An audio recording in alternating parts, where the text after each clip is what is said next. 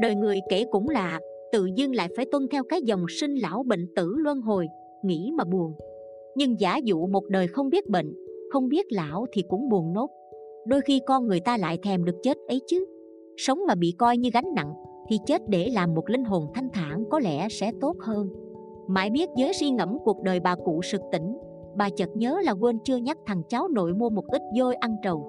Lúc nhạt miệng tự dưng lại thèm cái the the ngọt ngọt ấy.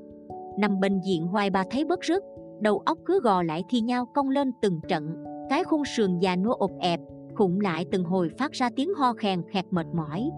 Tuổi già quất lùa bệnh vào mình mà hành hạ, Như thể một đời hưởng thụ đã đến lúc phải trả nợ. Ông trời cho đi thì lấy lại mấy hồi, Tự dưng bà thấy sợ Sợ cảm giác sắp trở thành người thiên cổ. Trước đây, bom đạn tàn sát dữ dội bà còn lẫn qua được, Nhưng bây giờ thì bom đạn nó lại ở chính trong người mình. Tránh trời sao thoát. Mấy ngày nay nằm trơ trong này bà thấy tuổi thân, Bà nhớ ông chồng quá cố đã ngót 30 năm. Bà ngẫm mà nghĩ ổng sướng thiệt, Lúc còn sống thì bưng chải nuôi vợ nuôi con, Chết là tạm dừng trách nhiệm. Chỉ có bà là phải sống để chứng kiến cảnh con cháu báo hiếu. Bà có 11 đứa con, Nghe thì nhiều đấy, Nhưng thời chiến có sinh ra chừng nào Thì sống sót cũng ngang ngang người ta kế hoạch bây giờ.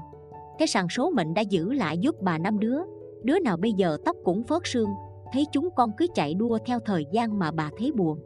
Chúng rồi cũng như bà, Sắp trở thành người già, Sắp chết, Vậy là hết một đời. Người ta nói, nước mắt chảy xuôi không bao giờ chảy ngược. Đúng lắm chứ, Chẳng nhìn đâu xa, Cứ nhìn vào mấy đứa con của bà thì thấy.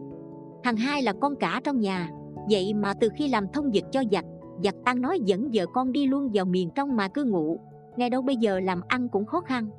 Mồ mã hương đèn chỉ do thằng út trông ngó nhưng cái thằng lúc nào cũng dấn dương cảnh hai quê như hắn Thì đôi lúc làm ông bà lạnh lẽo. Hắn mê mệt cái con đàn bà bị chồng bỏ, Tay mang hai mụn con, Hắn thấy thương. Thế mình cần có trách nhiệm với con đàn bà đó, Còn vợ con hắn đói khát nheo nhóc nơi quê nhà thì mặc kệ. Hắn thiết gì cái con vợ hư, Chính tay hắn nghe người ta đồn ầm chuyện vợ hắn dẫn trai về nhà. Thế rồi hắn uất ức, Đập phá đánh chửi tơi bời rồi bỏ đi. Với hắn con tình nhân có vẻ chính chuyên hơn. Còn ba ả con gái của bà cũng thảm lắm. Đứa con gái lớn hiếm muộn mà lại còn nghèo. Tôi phải mắc vào ông chồng ba tàu ngày nào cũng chỉ biết ăn nhậu sững say. Lâu lâu nó về thăm. Bà thấy xót cho con nhưng biết làm sao. Hai đứa còn lại thì rủ nhau lên núi mà sinh nhai. Đứa nào có phận đứa ấy. Con Bảy thì làm chủ quán bia ôm. Nhờ cái nghề bán thân người khác mà ăn kể cũng giàu phất lên nhanh chóng. Cả nề làm gì cái nghề nhơ nhớp. Bởi cũng lắm người thích thú cái nhớp nháp đó lắm chứ. Nếu không nó cũng đổ nợ từ lâu chứ có giàu sụ như bây giờ đâu. Mà người ngoài trong giàu nó lại là đứa có hiếu lắm. Tiền bạc thuốc thang nó đâu tiếc gì với mẹ, Có chăng chỉ vì nó ngại thằng chồng. Con mười thì ổn hơn, Không giàu không nghèo. Vừa chừng nuôi con ăn học Nhưng dạo này nhà cửa hụt hạt chuyện chồng con, Thấy nó gầy so bà cũng cay lòng. Thằng út đưa bà qua bệnh viện đã sắp 3 ngày Mà chẳng thấy mặt mũi đứa nào, Trách sao bà không tuổi, Không thấy mình thừa thải. Đương ngốc nghĩ thì thằng cháu nội bước vào. Nó cầm trên tay lĩnh kỉnh những đồ cá nhân cho người bệnh.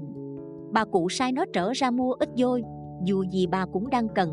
Phần nào nhai trầu cũng giúp bà đuổi tan cái suy nghĩ cứ kéo nhau nhẫn nhơ trong cái đầu óc già nua muốn được lắng dịu đôi chút. Trong lúc đợi thằng cháu trở lại, bà chợp đôi mắt lem nhem đầy dĩ thiếp đi một lát. Thỉnh thoảng, ngoài hành lang gian lên tiếng lê chân bà lại giật mình nhổn dậy trong ngóng. Cái chờ chực làm bà không nén nổi tức tuổi con cái nó ở xa, mình đau chết nó không kịp về nhìn mặt lần cuối ấy chứ. Bà cụ than thở với bà bạn già cạnh giường.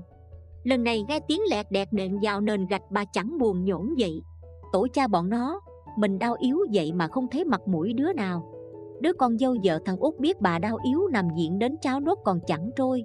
Vậy mà tới bữa lại mần một cà bên đầy cơm với dưa cải. Làm như mang cơm cho anh nông dân cày ruộng không bằng. Nhìn cơm khô lởm chởm mấy lát dưa mà nước mắt bà chực rơi. Một đời nuôi con đến lúc nằm một chỗ nó báo đền mình thế đấy. Nhưng lần này là con gái bà về thật, con người dẫn cả con gái cùng về. Bà định bụng sẽ giận hay quát mắng Nhưng thấy nó len nhem bụi đường. Tóc tao xách xơ lại vì gió bụi mà bà nguội đi cái ướt ướt Thấy mẹ gầy rộc con mười sốt sắng, Nó sai đứa con gái lấy tô đổ cháo gà nó hầm ở nhà mang đi. Bà cụ khòm con người xuống yếu ớt hút nhẹ từng miếng cháo ngon lành. Dẫu sao còn đỡ hơn cơm khô và dưa cải. Được một lúc thì vợ chồng con bảy cũng về. Bà rút khăn trong túi chạm chạm con mắt đang lòe nhòe để nhìn cho rõ. Bà mừng mừng tuổi tuổi Tự dưng bà cảm giác mình vừa được tìm thấy sau khi bị bỏ rơi. Cái vui sướng làm bà quên cơn đau đang gầm ghi bổ những nhát chắc nịch trong người. Lâu lâu đau quá nó chỉ kịp thốt lên những tiếng kéo khèn khẹt của đàm quện đặt trong cổ họng. Chợt con bảy bảo với em nó Mẹ chưa đi được đâu, yên tâm đi. Tao đi coi bói người ta nói qua hết thôi mà. Nghe con bỉ nói vậy ai cũng thở phào nhẹ nhõm như thể trút cái gánh lo ngàn cân. Tội nghiệp, bà cụ cứ thấp thỏm lắng nghe mấy đứa con kháo chuyện Mà rồi cũng chẳng nghe trọn vẹn được cái gì. Tai bà giờ cũng đứt đặt đi Mặt bà cứ cố chăm chú nghe cho rõ.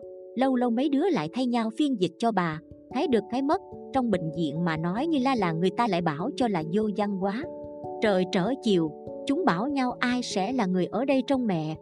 Không thể để con trai thằng ung thư ở với bà, Bất tiện đủ thứ mà bà lại xót cho nó. Con bảy nhìn nhanh qua thằng chồng nó đang lưu thiêu giường bên cái vẻ mặt lạnh lùng. Nó cười cười như bao biện phải về để trong quán Quán xá không có người mất khách như chơi. Chờ thằng chồng bước ra cửa, Con bảy nhanh nhẹn dúi vào tay bà cụ tờ bạc 500 ngàn mà nó cất công chuẩn bị sẵn. Bà không kịp nghe con nói gì nhưng cũng nhanh nhẹn nắm chặt tờ bạc giấu xuống. Con bảy thấy vậy cười kha khả như thỏa mãn cái lòng báo hiếu của mình. Đến tối thấy con mười buồn buồn, bà dặn hỏi thì nó than thở. Ngày mai con gái nó phải trở vào trường học vậy mà tiền vẫn chưa xoay được. Thấy nó trằn trọc, Chợt bà rút bọc ni lông đã xỉn màu được ghim chặt trong áo. Bà đưa lên mắt xăm soi, Rút đồng 500 ngàn chìa cho nó. Còn chần chừ chưa muốn cầm thì bà ấn mạnh vào tay nó. Một lát sau bà nằm liêu thiêu cái đầu đau như búa bổ nhất không chịu được.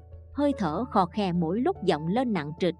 Sáng hôm sau, Vợ chồng thằng út qua thăm bà, Thật lòng bà cũng chả thích ả con dâu này, Mà nó cũng có ưa gì bà.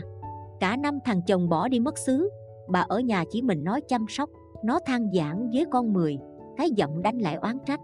Nó ghét cái không công bằng của bà cụ, Nó ghét cái thị tiền của con bảy Đứa không tiền thì có công, Còn chị ả và anh hai cả năm có thế mặt vậy Mà lúc nào cũng gặp ngoẹ mình nó.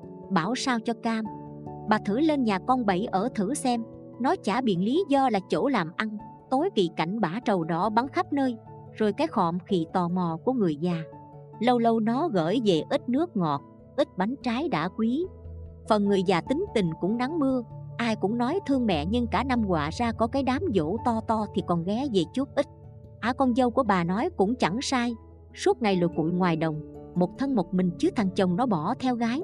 Cơm nước có kham cũng phải chịu Nhưng ớt quá bà phải la cạn Mẹ già bệnh tật mà chúng nó cứ bảo thầy nói chưa tới số dưới mấy trăm ngàn rồi cười xề xòa lấy hiếu. Anh hai, chị Á cũng còn thủng thẳng chưa về kịp. Nghĩ mà bà thấy đau lòng Thấy mệt mỏi như muốn trút đi cái hơi thở còn neo lại yếu ớt. Trời đêm hôm ấy tự dưng chuyển dông Gió lùa qua khuôn gió phòng bệnh lạnh ngắt Tự dưng bà lại muốn được nhai trầu. Dù biết bác sĩ không cho phép nhưng bà cứ nặng nặc con mười cũng đành chiều lòng bà. Khuya Bà sốt cao làm con mười đâm quảng phải đi gọi bác sĩ. Nằm trên giường bệnh bà cứ đơ mắt nhìn ra cửa chờ đợi. Tự dưng nước mắt cứ ứa ra tràn qua khoe nóng hổi. Ngày hôm sau người ta nghe tiếng chiên trống lạnh người gian lên thê lương. Kẻ khóc lóc, người giật giả như thể chết đi sống lại. Bà cụ đi thật, bà cũng chẳng chờ mấy đứa con về gặp lần cuối nữa. Bà rồi cũng nằm sâu dưới ba tấc đất Nhắm mắt buông tay, mặc kệ lẽ đời như con tàu xoay dần